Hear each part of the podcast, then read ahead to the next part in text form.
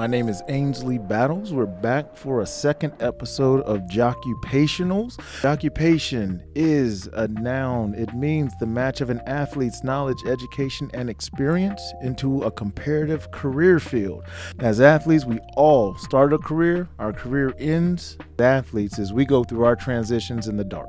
So part of the thought behind this podcast series and Joccupationals as a whole is to shed light on this process that a lot of us go we handle in the dark. So today for me is one of a super special episodes, but being in Las Vegas, Nevada, I'm sitting here with a young man, Tavarus Hogans.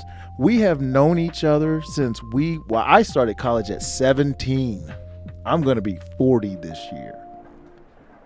That is something that for me is nostalgic, because life is a long road, a windy road, but to sit with somebody that we entered this thing together.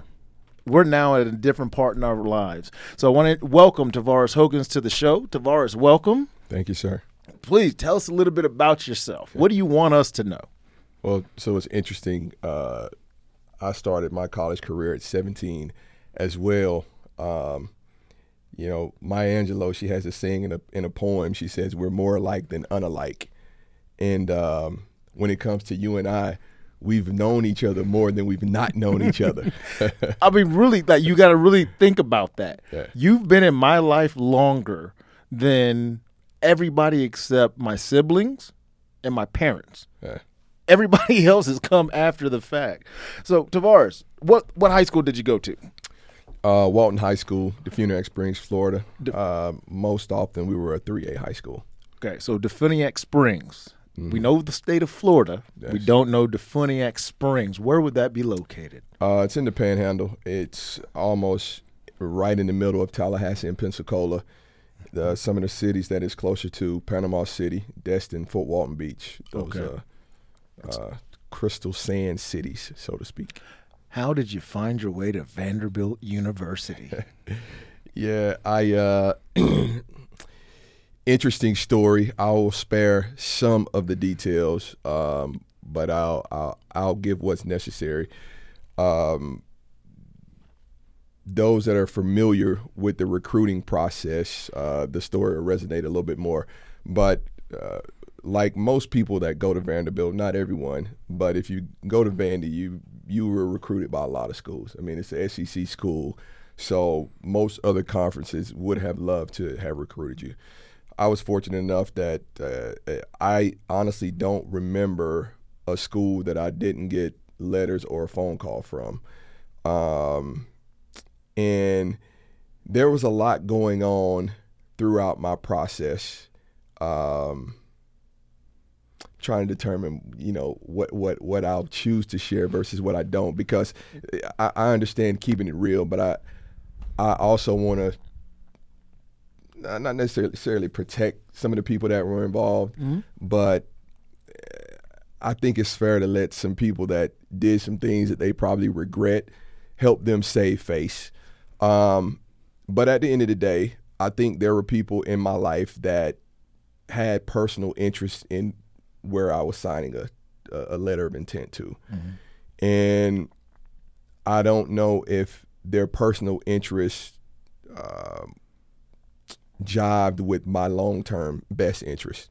So uh, I grew up a Florida fan. I grew up a Gator fan. And throughout the whole recruiting process, I they were one of the strongest schools that were coming after me. I figured I was signed, sealed, and delivered a Gator. Um, Notre Dame was one of the first schools to offer me. They offered me my sophomore year. Um, something happened when I was supposed to take my official visit to Notre Dame where the tickets, uh, and I'm using quotes mm-hmm. for the, uh, the listening audience, mm-hmm. the tickets, quote unquote, didn't show up. And that was the first time some weird things started happening. Um, that year, our, our, our senior year, the Gators played Nebraska in, I think, the Fiesta Bowl. And Tommy Frazier. Had a day. Had a day. Lawrence Phillips. And uh, the guy that was recruiting the Panhandle, I would hear from him, you know, every week. Uh, for some reason, the communication uh, started tapering then. Um, I was second team All-State in in my senior year. Uh, Darryl Jackson was first team. You know, he had an illustrious N F L career. He, mm-hmm. career. he went went to Florida. Um, but after that, you know, things started tapering off, and um, that was another thing that that happened that was kind of weird. And then two days before signing date, uh, Mickey Andrews, the famed Mickey Andrews, mm-hmm. uh, defensive backs coach and defensive coordinator at Florida State, he came to my high school two days before signing day, and my high school coach wouldn't let me talk to him. Now, at the end of the day, I had over one thousand yards, fourteen touchdowns my senior year, um, uh, decent speed. National Letter of Intent Day, there were three offers that were on the table. I only went on three visits. Obviously, you know, the, the opportunity to go on five official visits was, mm-hmm. was uh, what it was back then. Um, the letters that were available on that day was University of Central Florida, Troy State, and Vanderbilt University. The night before signing date, there was a guy from Troy State that called me. Uh, you know the guy, we won't use his name. And I, I think he was just doing what, you know, someone told him to do. But um, we were on the phone for probably a good hour and a half. And my parents, they weren't involved in the whole recruiting process the whole time. They were saying, it's your decision, it was your decision, because I had already committed to Vanderbilt. So as long as I was doing what was good with them, it was my decision. Right. So um, that night, about one o'clock, I got off the phone with this guy.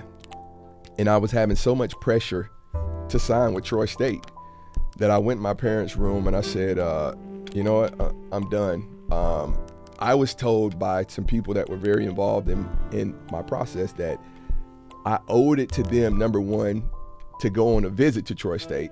I knew I, I felt I wasn't that type athlete. Um, and then uh, I was getting heavily pressured to sign with those guys.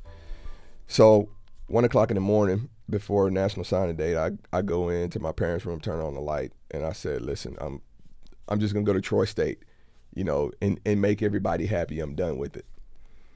Mind you, you know, my parents, hey, it's your decision. We support you. Whatever you do, you know, we're good with it. Pop said, turn off that light, boy. You're going to Vanderbilt. So I don't know that you've seen my picture on, on National Signing Day, but, you know, my coaches are around me. My parents are there, and it's supposed to be a joyous day, and I just have this somber look on my face because I'm a confused seventeen-year-old kid. Right. Um, but what I tell anybody, um, Florida, Florida State, Tennessee, Michigan, they all won national championships when, when we were in college. If I had to do it all over again, I'd sign with Vandy. So, you know, uh, some of the backstory, what was happening in the recruiting process and why Uh, certain people didn't let me talk to certain schools. Uh, all of the S E C schools were being told that I was going to Florida. Um, Florida was being told that I was going to Florida State. Like there was a bunch of a bunch of conflicting views mm-hmm. out there, and certain people felt that if the options were Troy State, University of Central Florida, and Vanderbilt, that other schools other than Vanderbilt had a better opportunity of being chosen. And, you know, what I've learned in my wisdom is uh, as a seventeen-year-old kid, yeah, you want to go to one of the, the big-time schools. But, again, if I had to do it all over again, I would have I would have signed at Vandy. I never would have signed at Vandy if an offer from Florida, Florida State, Auburn, any of those big schools were on the table. So these people that thought they were – these people that were working in their own interests, it mm-hmm. – it actually worked out for good because they got those offers off the table and and, and cleared the course for me to make this, the decision that I was supposed to make. Right, and we can go a lot of different directions with that. I know when I was being recruited, my dad had a very, I'm trying to think of the right word. It was an influence, but being a man, right, and being seventeen, But, but again, we had our fathers in our lives. Mm-hmm. So we weren't necessarily chasing waterfalls, right? No doubt. Our parents had a longer vision as to this is a great sport, but we want to set them up for life. Mm-hmm. And so what's really interesting is listening to the the way your recruiting went. Because for me, I was number four on my team. My high school coaches did not push me to be recruited. Perry Fuel saw me on the tape as my coach was trying to push other people. Right. And so part of what I want to ask you is advice for kids in high school, right? Uh, beyond football, because mm-hmm. recruiting is recruiting, right? Yeah. How do you, or I guess what was probably the one of the best pieces of advice you would, could give one of these kids that is in high school here, that or anywhere, that's being recruited by a lot of big name schools, small schools? What's some advice you could give them to help them make sense of? Because when you, you know, because when people are always coming after you and, and gassing you and you're the best and you're this and you're that, how do you as a teenager handle this, or at least try and work through this to make a lifelong decision unemotionally? Yeah, it's it's extremely difficult, man. You know, the uh, the brain isn't fully developed in males until twenty-five years old, so. We don't, we're not even operating with our full capacity of brain power. So it's going to be challenging. Um, I mean, at the end of the day, my advice would be to ask God for serenity, you know, to accept the things you cannot change, mm-hmm. courage to change the things you can, and wisdom to know the difference. Right. Um, you know, there are some kids that I mentor back in, uh, back in Jacksonville, and it seems like there are always themes going on in my life, and I try to, um, you know, articulate and be transparent um, with some of those things. And, you know, talking about transparency, maybe later in the interview, we'll talk about a moment that you and I had that transitioned me from kind of my fantasy world to being more transparent to people that are around me. Mm-hmm. But one theme that I've been talking about is courage, and I've had to show courage, um, you know, on my job and in my own life, and having having gone through those lessons, I, I don't like to talk to people about things that I hadn't been through. You know, you you you have some mm-hmm. specialists that hadn't really experienced anything, and right. they can't talk passionately about it. So, you know, I understand y- your passion behind doing this show. It's something that you've lived, and you've got this knowledge that you want to pass on. Right. Um, but courage is a big thing. Because in life, we're always going to have fears, uh, you, you know, regardless. We can walk around and fool whoever we want to fool, but we know what's going on inside. And courage is being able to face that adversity, you know, when when when, when you're scared off of your butt. Right. So, you know, courage is something I've been been talking also lately. Right. Uh, my name is Ainsley Battles. You're listening to Joccupationals. This is a podcast series where we sit down with athletes to really work through the totality of their playing careers, from where they began, the career, and now that it's over. So we're sitting here with Tavarus Hogans. He's just sharing with us really the, the beginnings of coming to Vanderbilt and realizing that the recruiting process was not a straight line.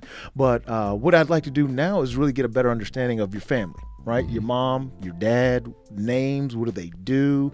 Yeah, I mean, you, you made the statement earlier. Uh, you know, we both have our dads in our lives. And um, uh, I just think, a friend of mine, Dale Barge, who, who you know very well, he talks about it being a, a hidden advantage, you know, having your father or coming from a two-parent household. It it, it is an, an advantage. Not that you always win. Right. People with the advantage don't always win, right. but it is an advantage. And if you take advantage of it, you know, you're going to have that head start, and, you know, you have a great chance to to finish faster and finish earlier and different things like that.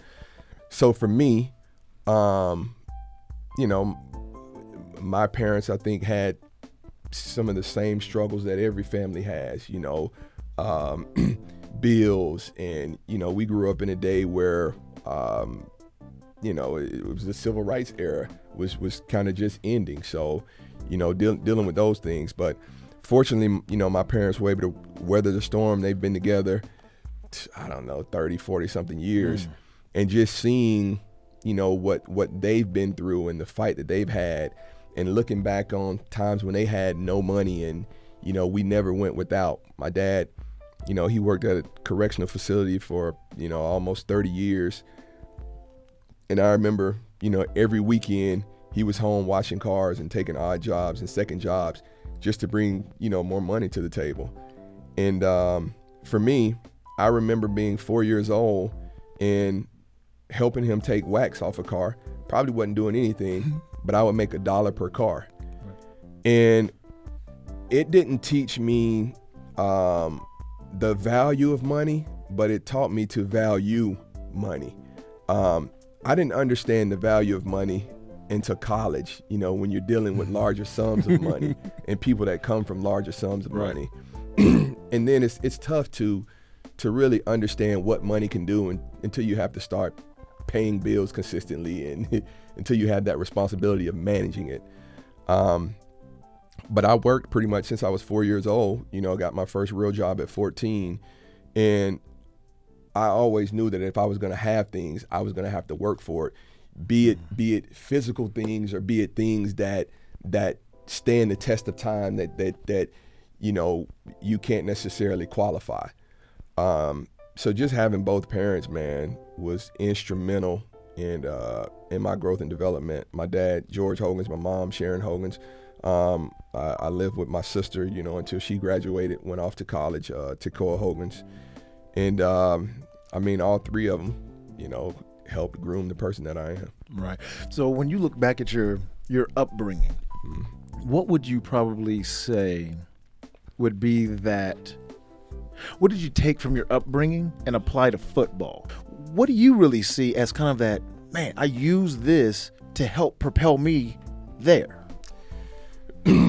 Yeah, I mean, I think growing up the way I grew up, I was honestly naive to a lot of things. Mm-hmm. So the biggest lesson from growing up is getting up and working and seeing my pops, you know, work. And not to discredit my mom, because she worked as well. Right. But, um, you know, she was always in the house doing the motherly thing that doesn't get enough credit. Um, and we always associate the grind with, you know, people that are going out and bringing home the bacon. But we don't give enough credit to the one cooking the bacon. Right. Um, but for me, I don't know that I took a lot into college. College is, is really what transitioned me and made me. I do remember, I think it was going into my rising senior year. I remember practicing, and, you know, if, if you're getting recruited by big time schools, you're probably one of the top athletes on, on, on your program. And for whatever reason, I didn't have people that could compete with me and make me better on my high school football team. So when we would have one-on-ones or tackling drills or different things like that, if someone was inferior, I would kind of take it easy on them. Not brother-in-law them, but just didn't want to, you know, hurt them or, or whatever. Mm. And then I realized, I, I saw it showing up in my play. So I said, you know what? I'm not doing him any good, neither am I doing myself any good. And that was a point where I just transitioned and, you know, turned into a quote unquote beast, where I went hard every opportunity that I could, because I didn't I didn't want any slack in what was going to show up on Friday nights. Um, and then that lesson there transitioned to uh, in, into college. And as you know, you know, my, my freshman year, I, I had had a hernia surgery. I started late, but I worked myself into the starting lineup. And I just, I remember Eric Vance, who uh, he, I think he was the biggest safety in the, the S E C.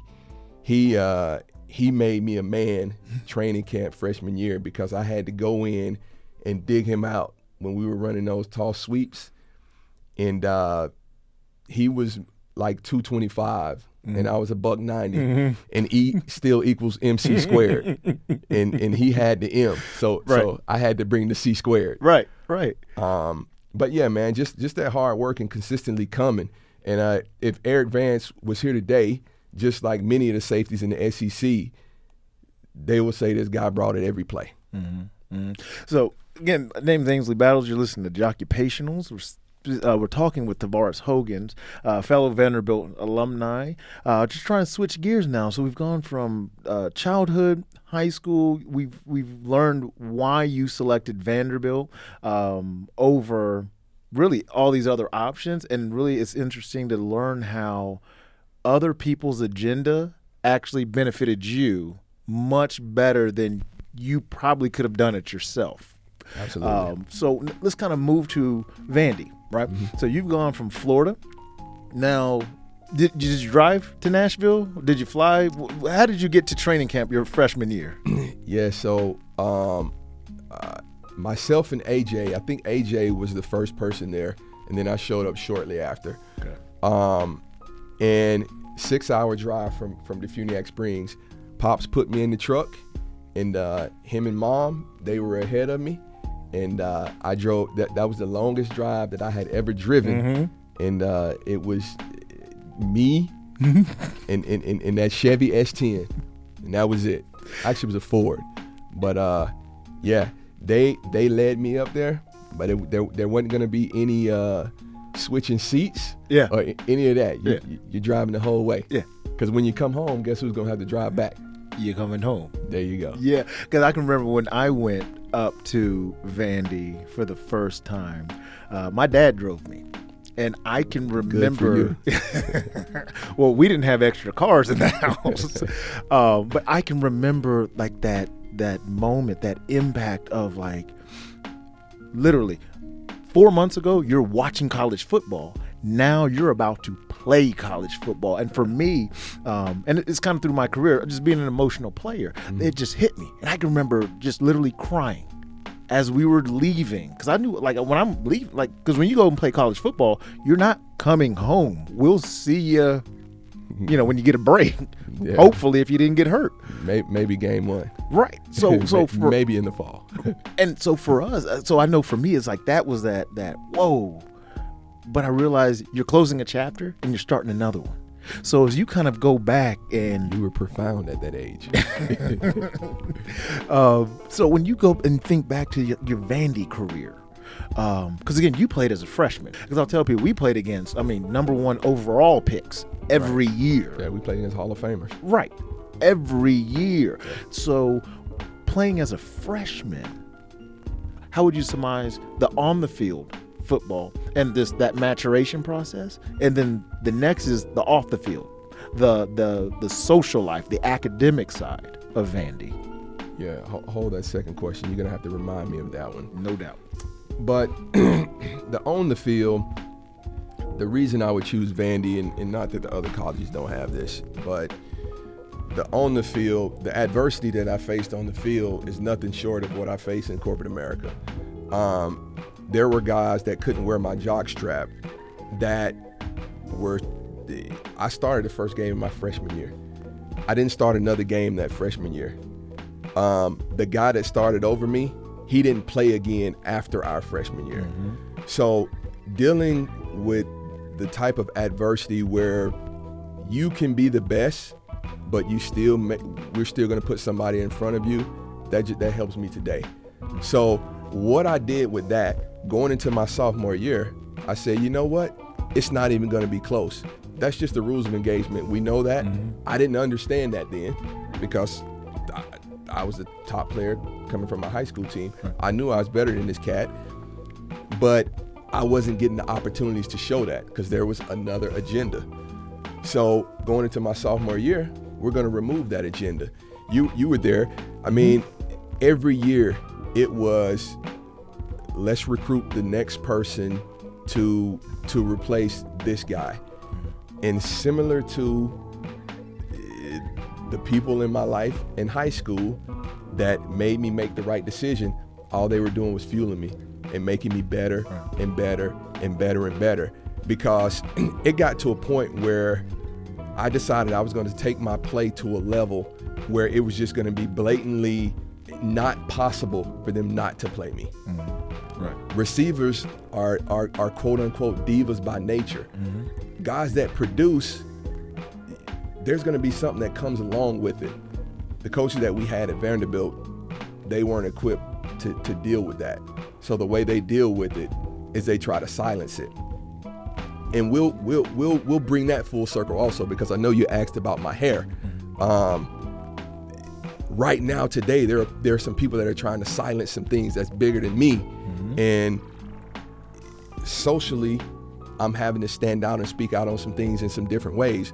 But from a from a football standpoint, it continued to make me better and make me grind and continue to sharpen the axe, the axe, which is the same way that I have to do in corporate America. Right. From a social standpoint, um, my freshman year, I, I struggled because in high school, I was part of a program that we turned we turned a losing program around into a winning program. We hadn't been to the playoffs in over ten years. And the losing, the losing wasn't so much a problem. I think it was the way that we handled it. Yeah. From from players to coaches. But you got to understand, we're seventeen, eighteen, nineteen, twenty-year-old kids. Mm-hmm. As much as we want to say we were men, there may have been a couple of men on that team, but there weren't more than two or three. Right. Uh, an organization is going to take the shape of its its leader. And if the leader cares, the organization is going to care, the players are going to care.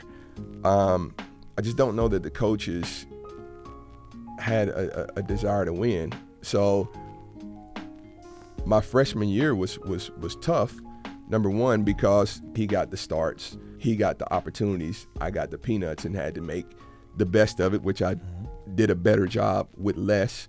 But it was it was tough. And I guess if I go back to, you know, seeing my parents work out their relationship and work out paying, paying bills and work out different things in my childhood, I knew leaving was not an opportunity. Now, back to back to my recruiting story. When I had those three offers on the table, there are always teams that think they're going to get a certain player and they go somewhere else, so they have another scholarship available. I knew if I would have, if I waited a day, that one of the big schools would have had a scholarship available. But I didn't, I didn't want to chance that, and I didn't want to show Vanderbilt that I wasn't committed. And at the end of the day, I was more committed to Vanderbilt, I believe, than Vanderbilt was committed to me. But from a business standpoint, um, it's like this. There's there's there's something that Vanderbilt is giving me. If what I'm giving them is equal and offsets it, then both parties should be happy. So it became, I didn't realize it at that point, but it was a business deal. Right, right. I mean, it's an it's an even exchange. And, and and what I see today, and especially when I was coaching in, in high school, a lot of kids were like, hey, I want to go to school, go to school. And I had to tell the kids, it's like, wait a second, are you interviewing the school back? Because school knows you. Mm-hmm. What do you know? What do you want from that school? And they look all perplexed, like this is a privilege to play college football. It's a privilege to play at this fill-in-the-blank school. And then a couple years into it, they start to realize the business side yeah. of it. And so it's interesting just to hear from you the the balance. Right. It's a give and a take. Absolutely. And the fact that you don't know what you want is not their problem. Their what their agenda is, they want the best athletes. Mm-hmm. And if you fit them, they'll take you. Now, you got to make sure they fit you. Correct. So as we go through um, playing ball, um, we're getting to that that that senior year. And so for me, that's is really, even though thirty-nine, right? We graduate. Our last playing year at, at Vandy was nineteen ninety-nine. It's twenty eighteen. I look back on that five and six season where we had five weeks to win one game, mm-hmm. to literally do the impossible. And so if you don't know, back in ninety-nine uh, at Vanderbilt, the last winning season at at Vanderbilt University when we were there was nineteen eighty-two. That was last year. So we're talking about over twenty years. So we both had the same ambitions of wanting to change a program. Mm-hmm. And we were literally at that door. We're at the doorstep. I remember the Kentucky game, the Georgia game, the fake punt call, the Tennessee game. I mean, these are heartbreakers. Mm-hmm. Talk to me about senior year. Now that this is kind of the, the culmination, right? We can see the lights at the end of the tunnel. What was that senior year like for you? Do you remember the L S U game our sophomore year? Yes, I do. Just to give the listeners snapshot of the L S U game that we're talking about. Um, at that point in Ainsley and I's career, we were a defensive-driven, a defensive-led team. And, listen, the defense held L S U, that ha- a team that has first-rounders, you know, people with Super Bowl rings. Mm-hmm. They may not have Hall of Famers, but they'll have people on Hall of Fame ballots. Al Infantica is a Hall of Famer. Hall of Famers and people that have been mm-hmm. on Hall of Fame ballots. Yeah. Held them to seven points the, the, the entire game. The last drive, um, we're going down. We actually score a touchdown with, you know, less than a minute left. Mm-hmm. So it's it's seven to six. We go in on, on, on our end. If it's seven to six and you're at home, the books say play for overtime at home. But we were in no position to to extend the game. We had an opportunity to win. Right. We got to try to win now. My thinking, Battles, you've you've you've coached. I've head coached. Um, since then, Bill Belichick, never unprepared for any situation. Mm-hmm. Looking back on it, we were unprepared. We didn't have a play ready. We get a delay of game. Timeout. We go to the sideline. We're hemming and hawing about the play. We then get another delay of game. So now we want to send the field goal unit out, and we're backed up. It's probably a thirty-five-yard field goal at this point. It's it's an N F L extra point now. Mm-hmm. And um, L S U blocks the extra point, and we lose seven six. Mm-hmm. So for me, to start out four and oh our senior year and then to go to five and one and, to your point, have five weeks to get one win, I just think it was a lack of preparation on, on the coach's standpoint. And um, I've just, you know, I've got to call out bad coaching when, when I see bad coaching. And right. having been on that side of the uh, of the play sheet, it was bad coaching. Right, right. So, uh, name's Ainsley Battles. You listen to Joccupationals, speaking with Tavarus Hogans. Again, we've known each other since we were seventeen years old. So we're talking about this ending up our senior year where we went five and six. We had a we had five weeks to win one football game that we could not do. So we ended yet another year at Vandy with a losing record. Um, now, moving from graduation, football is over. Moving to that next step, that next phase of life. What happened? What happened after Vandy? Yeah, so um, I've always been a type of athlete to test well. So, you know, we had N F L tryouts, and uh, I tested well, but uh, this is where I think my upbringing kind of bit me because I wasn't hungry enough. Um, going into my senior year, I – I actually uh, I pledged my senior year, so I was online during football season, um, and still tore it up. Uh, but after that, everybody was talking to me about the N F L. Oh, you've played your way into the N F L, and I and, and I very easily could have and should have. There there were guys that I have on my highlight tape now mm. that have Super Bowl rings that you know I, I had them spinning circles. You know, it was fun back then. Mm. Um, but I, I, I wasn't focused. Um, you know, I, I was partying a little bit after my senior year. You know, my numbers looked good. I had accolades. People knew my name, all of that good stuff. And, um, you know, for lack of a better term, I was I was reading the, the press clippings.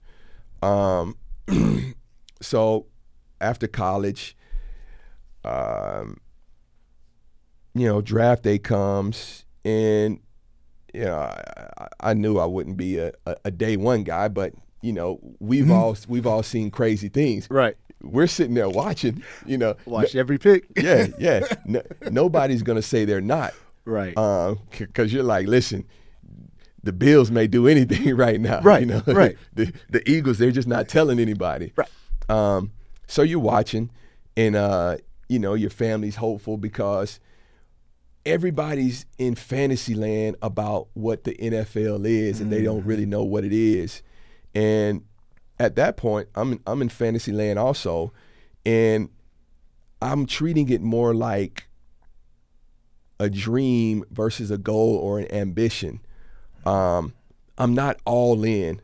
I'm doing I'm doing enough to make it look sexy, but I didn't have the character that I needed behind my workouts. Mm. I was a character person, but my workouts didn't have character. Um, so day two comes, and um, you know, it gets to the fourth round, and you know, the round starts speeding up, and you're like, okay, fifth round is possible. Um, you know, you, you hear some teams could be interested in the uh, in, in in the sixth round. So sixth round comes, and uh, the sixth the, the late rounds aren't advertised at that point. So I was um, it it wasn't on regular cable. I had to go to a friend's house, one of my dad's friends that had uh, a satellite mm-hmm. to try to find it. So right. we're scrambling, you know, late fifth round, trying to keep the phone on just in case somebody calls. Because, mm-hmm. you know, I don't care if I see it on T V. I just need to make sure I've got these bars on my phone. Right, right. Um, sixth round commences, um, and there's a little bit of uh, uh, a little bit of somber mood. But, you know, the phone rings shortly after, and I have my thoughts about where I would like to sign or where I where I would sign. But my agent at the time, he calls, and he says he already has a deal for me in Tampa. Um, and Tampa is cool, but I knew it was going to be challenging for me to make that team, you know, with with some of the receivers that they had down there. Um The team that I wanted to go to was was Carolina. I figured um, huh. they they could have used, you know, my skill set at that point in time, and then they they went to a Super Bowl shortly after. So yeah, wow. um, but nonetheless, um, went down there and did that. And Tampa was a young team, so it wasn't being a Florida boy and kind of flamboyant and having that flashy attitude. I wasn't mature enough. The brain still wasn't fully developed, and it was a young team full of other guys whose brains weren't fully developed, and they had a lot of money. Mm-hmm. Um, so I just I, I wasn't fully focused. Um, I had a great uh, I had a great mini camp, um, had a great uh, summer camp, off season workouts. All that was good. Like I mean, I was on the radar, you know, tearing it up. Mm-hmm. There was a little break between, you know, summer workouts where you can go home and, and work out. And it wasn't quite the business that it should have been for me. So that period of time where I didn't have my peer group to work out with, I didn't work out the way I needed to work mm-hmm. out. Um, I jogged a little bit. I ran routes. I ran sprints.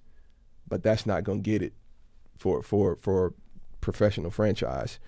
Um, so we get back to uh, to camp, and I remember it like yesterday. You know, we're running a lot of teams. They, you know, they practice special teams, you know, before they break up offense, defense. So we're out there running teams, and it's kickoff cover. And, uh, you know, the guy that always gets called out is the guy that makes it down there first. And, you know, listen, Tampa had a lot of fast guys. Yes. Riddell, Anthony, Jacquez Green, uh, Shevin Smith, all of those guys. Mm-hmm. But I was the first one down mm-hmm. most often. So, um, you know, we're running teams and it's kickoff coverage. I run down and I feel a, I feel a little pull in my hamstring. And um, I I kind of nurse it a little bit, but I was still going hard. I was still going to that level that I was going at my freshman year in college, believing that the hardest worker is the guy that makes the team. Mm-hmm. So um, we're doing one-on-one, and I run an out route. Out route. Sean King throws it a little bit out of my reach. I dive for it. As soon as I stretch out, hamstring tears.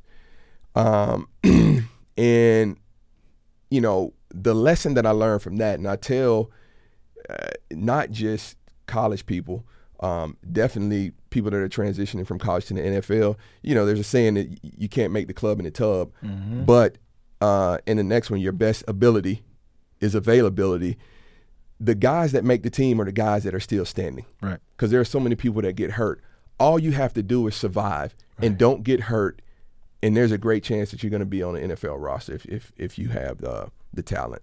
So, you know, for me, a lot of my boys, they still have problems, uh, and, and that pretty much ended my career. I had some other tryouts. You know, I was in a couple other leagues, but that was it from a, from an N F L standpoint. Right. Um, and my friends, they still have issues with it because, you know, the, there are some guys that had great careers that I was killing on tape in college. Um, but a couple years after, and it was it was definitely a tough pill for me to swallow, seeing some of those guys that I'm like, man, I was killing him in college. Right. Um, but I knew the responsibility and everything that came with being an N F L player, I wasn't ready for it. Like, if I would have made an N F L team, I wouldn't be having this interview today. Like, I literally would have killed myself because of my immaturity, my, you know, flamboyance and, and all of that. Yeah. You know, God knew, like, I'm going to give him a taste of it, mm-hmm. but I'm going to take this away, you know, so he can survive and, right. and and tell other people this story. So, right, right. You know, that's that that that's that in a nutshell. Like I said, I had a couple other tryouts, but right. that wasn't for me. Right, right. And again, we're just talking about the serendipity and just kind of like the way the world operates. My career came to an end hamstring. Same one. Which right. one? Left, right? Uh, right. I still okay. have problems with it today. Left. Me too. Like, like if I sit on it too long right now. Yeah. Oh, it, it'll talk to, to you. Yeah, yeah, yeah. My oh, knee yeah. talks when, it, when it's about to rain. Uh, my name's Ainsley Battles. You listen to Joccupationals. Um, again, Joccupation. Uh, it's the match of an athlete's knowledge, education, and experience to a comparative career field. Uh, this is Joccupationals. This is our second episode. We're, we've been blessed to have Tavarus Hogan sit with us. We've gone through upbringing, college, uh, professional. Professional life. Um, so what I want to do right now is kind of switch gears for a little bit, because uh, as we get older, our understanding actually turns to comprehension, to where the things you thought you knew, the older you get, you really start to know. So what I want to do is I have a couple of words and just want to see what your definition for these words are. Okay, there's no right or wrong answer. It's just yours. So I'll just give you the word and you give me what that word means. Uh, Team. team. So team is something that I preach in all aspects of my life. Um, you know, one of the most important in an area that I'm growing is I talk to my wife about team. Um, and I'm fortunate to have been a part of a team um, at work. I never have challenges working with people because I've always been, I've always known that I can't win a football game with just me. We can't be the best organization with just me. Um, unfortunately, our wives and girlfriends and spouses, sometimes they don't have that same experience. And I think we're all selfish by nature. So team helps me be more supportive when I don't get my way. When somebody else's number gets called in that clutch situation, when I don't, when, when, you know, I'll make it as simple as when I don't get to choose the restaurant, or we don't go with the paint color that I liked. Mm-hmm. It, it, it's got to be about team. Right. So that's what team means to me. Okay.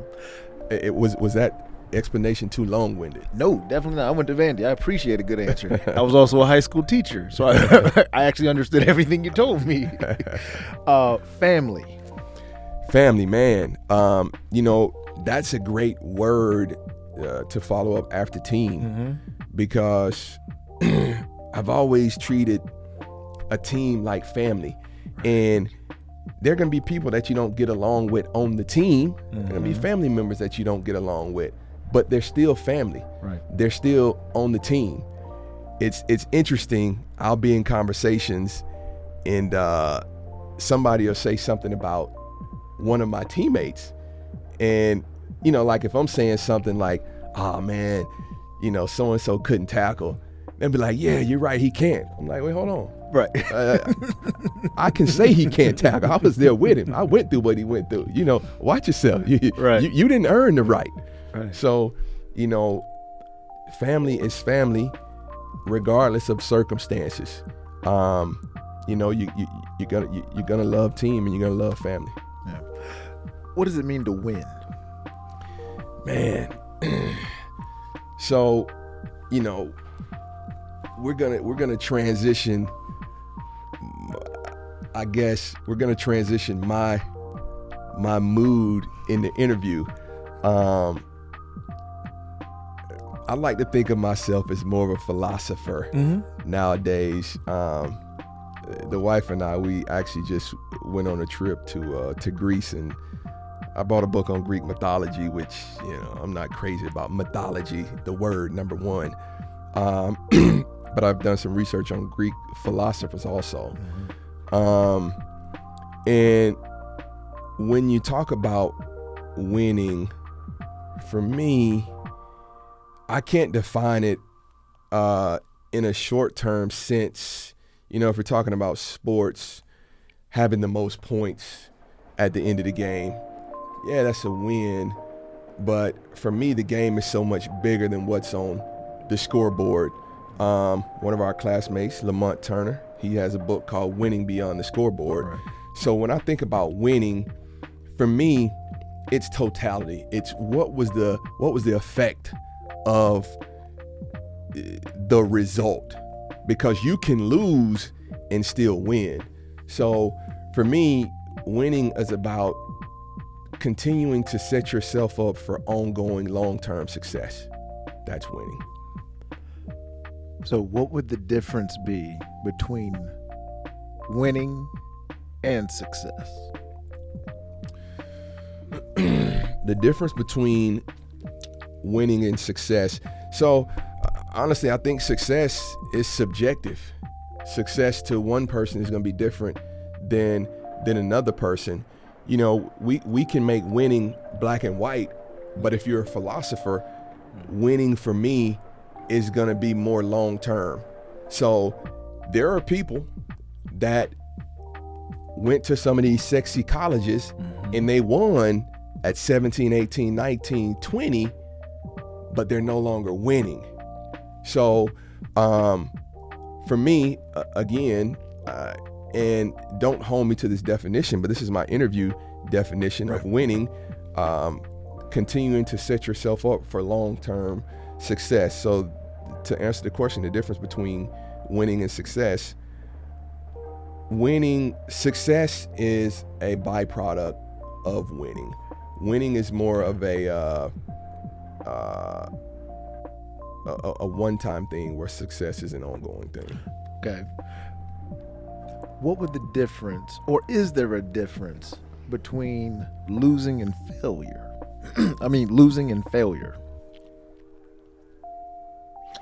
Yeah. So, you know, similar to similar to uh, the black and white definition. Um, I think losing, I don't know that losing has any long-term uh, connotations. Like, a loss is tangible. Um, but I guess you can always spin a loss. But for me, if you're spinning that loss, then it turns kind of into that success model. Um, what was the question again? What's the difference between losing and failure? Because we just parsed out winning and success, because yeah. these are the words that a lot of us use all the time. But what are we really saying? What, how do we really unpack these words to really discover what's going on? Yeah, so there's a there's a company that that talks about words similar to these, and they call them green words. And green words are words that mean different things to different people. Hmm. So, you know, we can go out and say we're going to have a lot of success. Mm-hmm. Well, to your point, what is that? Right. Because success this season could be, you know, six and six, but success to somebody else could have been, you know, eight and four. Right. Um, so it's another one of those quote unquote green words. It's a sub- subjective term. Mm-hmm. Um, but for me, I'll, I'll, I'll define it for me. Failure, failure would be basically not trying. Um, In, in my opinion, the only way you can fail is when, you know, when when time is up and you have given up. Um, so I would equate failing with, you know, with, with something more long term, long term. And the verdict wouldn't be out on failure until there's a true end or you've given up. Okay. Switch gears again. Being a Vanderbilt guy, to know you can appreciate just being on your toes. And if we had a time machine, mm. go back in time. We're going to go back to your bedroom Thursday night before the first game of your senior year in high school. If you could go back in time and you had ten minutes with you, you know, like Scrooge, right, with the uh, Christmas Story and stuff, right? You could literally go back and go sit in that room and you laid up in that bed. Because I don't know, for my coach, it was always about you visualize the game, right? If you could go back for ten minutes, knowing what you know now, what would you tell yourself? So the the tough thing about that is I had a lot of success in high school. Mm-hmm. Um, so it's you know it's hard to say that I, I would tell myself or say anything different. One thing that um, I probably displayed it, but if I would have been a little bit more intentional about these things, I think I I would have been um, a lot more successful, and I could have affected more people, and the team could have had success. But there are two terms that I like to articulate with sports and with life, and it's attitude and effort. Um, so what I would tell myself is, and I always was a competitor, um, but there's a difference between competing and in, in, in effort. Right. Um, but uh, when I was coaching, I wanted my guys to be number one in attitude, first and foremost. That's not on the scoreboard. Right. But we better win with attitude. And then we want to be number one in effort. So I would tell myself that, and then I would preach that to the rest of the team. Okay. What can athletes learn from non-athletes? Man, a lot. I mean, for me, mm-hmm. it was... Uh, It was the value of a dollar. you know, you, you, you go to college with classmates that are already in business. Right. Like, how do, how are you running a business and you're in college? Right. Like, right. How, how, and you're eighteen. Right. How how do you have time for that? Right. Right. And just I'm sorry. And just for the listeners, we are not embellishing. We went to school uh-huh. with kids getting an undergrad that already owned a company. Yeah. Um, but yeah, I mean, uh, you know, what can you learn? You can learn any and everything. You know, we, we're always learning. We're continuously learning. Um, and sports teach you a lot, but they don't teach you everything. Right. So, you know, there are non-athletes that can relate to a lot of sports stories, and, and they enjoy it and they see it. But there's a lot of life that, you know, we weren't exposed to because, you know, we were perfecting our craft. Mm-hmm. craft. Um, so corporately, how to conduct yourself and do different things like that, that's that's just one of many things that you can learn from, from non-athletes. Right. As you look back on sports, and, and it's great that you had different vantage points, being a player, being a coach, what do you think the best lesson you learned? Oh, no, not the best lesson you learned. What was the best lesson football taught you? Yeah, just dealing with adversity. I mean, I, for me, that's a no-brainer. Um, I, I appreciate the adversity that I had to deal with, starting with uh, right on the heels of my success. So in high school, everybody's having a lot of success, and then I had immediate adversity with with uh, my recruiting process mm-hmm. and going through it my freshman year, and it just happened, and it continued to happen, and it continued to happen. So we can either count these losses and count it a failure, or we can continue to to compete and and have a positive attitude and give good effort, and ultimately end up successful.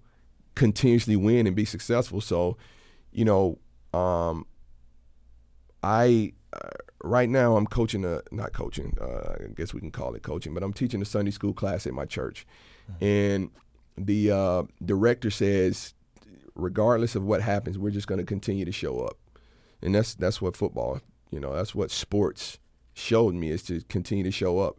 And I've never seen anywhere in life where you can continuously do good things and the right things and bad things happen.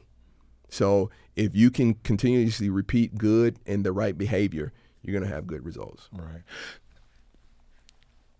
Looking back over your career, really not even your career, your life, what advice would you give that athlete that's sitting at that crossroads, sitting knowing that this one part of me is going is literally is going to die?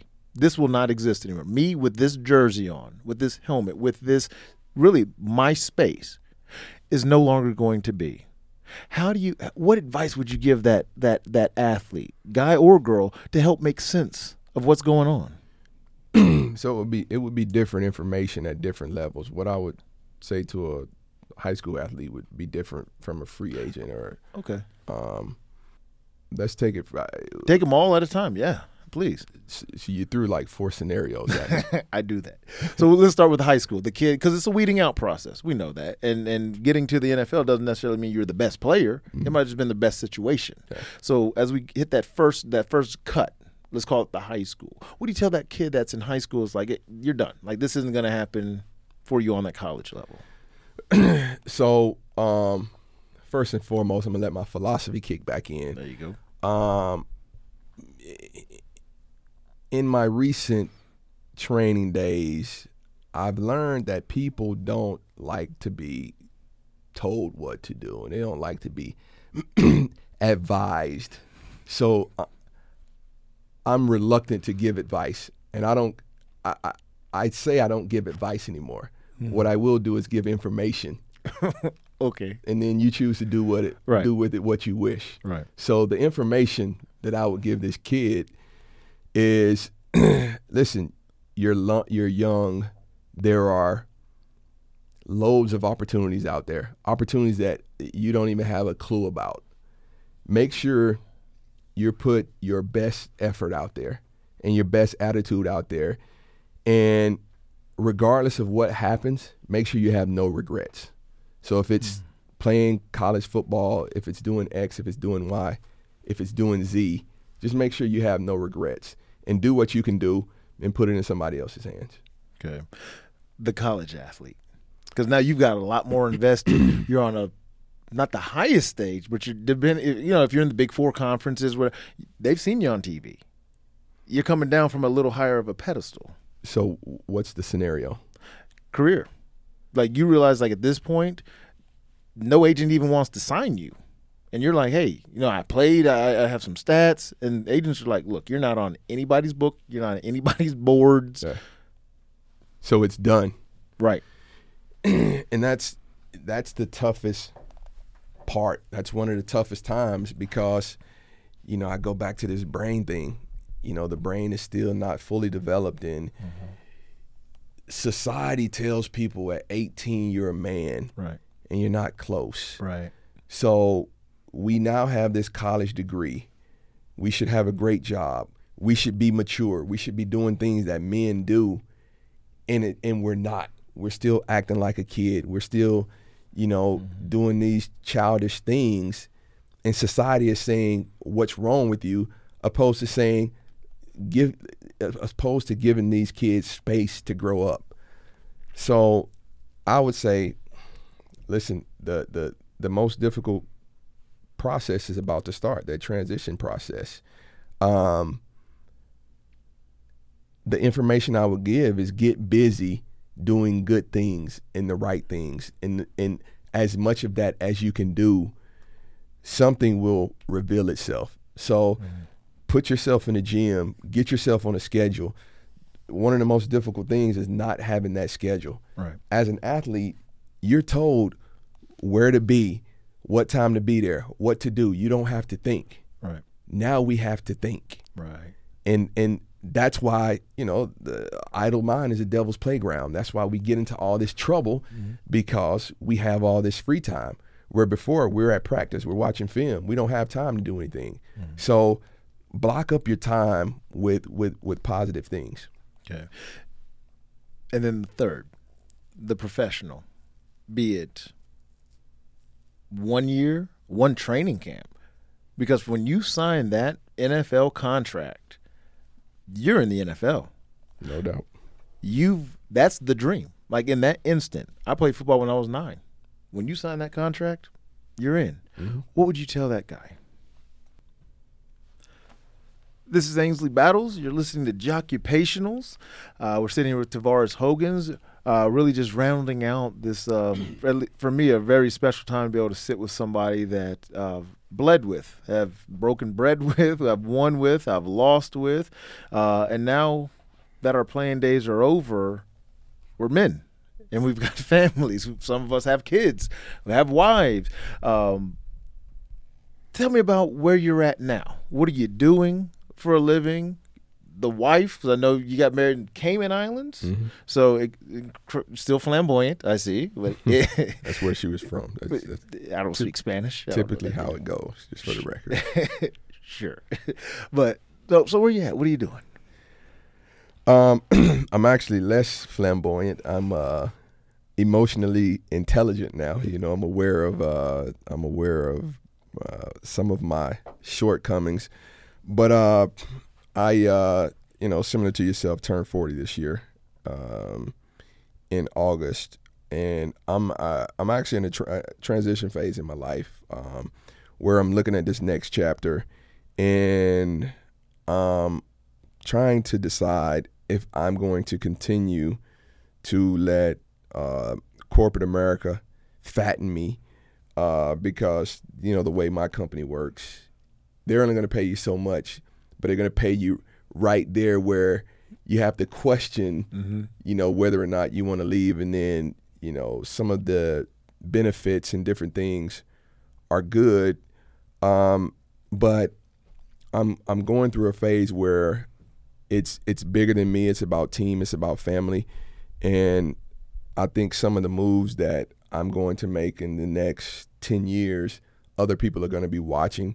And I'm hoping I can inspire, uh, not, I'm going to say a generation to come, but, uh, you know, I'm I'm I'm not thinking I'm going to shock the world. But I do have an audience of guys that I mentor and people that mm. look to me. And I want to make sure that my preachings line up with where my feet are going. So um, just looking at what I'm going to do with this second half of my life. They say the average uh, life expectancy of a of a male is seventy-two years old. That being said, we're well into the second half. Yeah, we're in the third quarter right now. So, you know, uh, we've been doing a decent job of, of living longer. So, you know, hopefully we'll get some overtime. Mm-hmm. But if it expires at the end of the fourth quarter, right. then, you know, I've got close to thirty-two left. So I've had forty. What am I going to do with the next forty, so to speak? Mm-hmm. And I know I'm not going to do the same things that I've been doing, regardless of what the outcome looks like. Like, I'm no longer interested in just chasing a check to get a bigger house or a bigger car or more of this or more of that, because I'm at a point where I have enough. Where I'm going, I don't know. I've got some things uh, in the can. I'm, mm. I'm hearing that terminology. There you go. I've got some things in the can. Um, but uh, to finish off the last point that we were going to make about um, someone transitioning, what I coach people on nowadays is uh, finding out what your gift is and doing what you're gifted to do. And when I talk to people about gifts, I tell people whatever your gift is, the world is going to make room for it. But whatever your gift is, it's not for you. Mm. It's for somebody else. So if you can find what that gift is for somebody else, who whomever else is going to keep you sustainable. Right, right. So. Service. Listen, I'm gonna be a philosopher for the rest for the, the rest of it.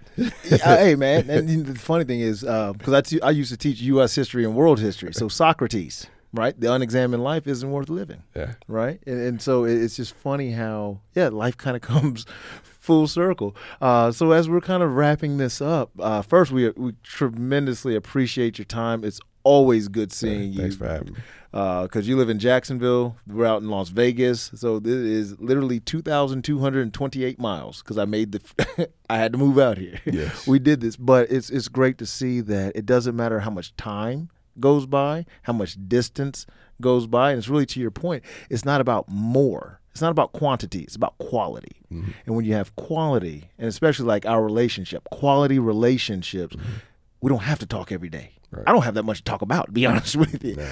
But when we do talk, we know we're going to sit down and like like Jerry was saying, you're going over, right? Mm-hmm. But it's like that's we haven't sat down and rapped like this in a minute, right? right? right. Since we came out here, and so yeah, that's we're kind just, of we're just doing this live, right? Right. We're just letting all of you listen to what we normally would do. But I think uh, on a lot of levels, one, our paths have been similar, but still different. Mm-hmm. Our upbringings were similar, but still different. Mm-hmm. But it's, for me, what is so encouraging and, and, and renewing within myself is to know that it doesn't really matter because we're all in the same game together. We're all doing, we're all playing to our own strengths and realizing, like you said, there's space for everybody. Yes. And when you win, there's enough to go around. Mm-hmm. And it still, for me, still deepens the relationship to realize what what we put into this sport, what we put into Dudley Field, Jess Neely Drive, mm-hmm. our blood is in the soil. No doubt. Doesn't matter how many turfs or how many times they want to redo that stadium. We have a right to that mm-hmm. because we helped that be what it is today because of what we did twenty years ago, what others did twenty years before us, which mm-hmm. is part of what we're part of. So kind of in closing, I don't want to say how do you want to be remembered because I, I, I, it's not – it's more – at this juncture of your life, we take it as a snapshot. How? What is your message? What is – so when we go to listen to this ten years from now, yeah, what did you want to say?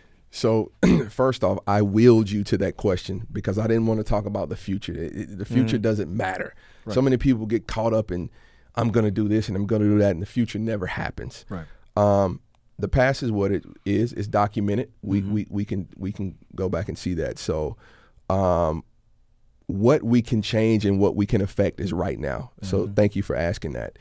And I'll go back to, I don't know who started this, but I think uh, uh, Tom Coughlin is going to get the credit.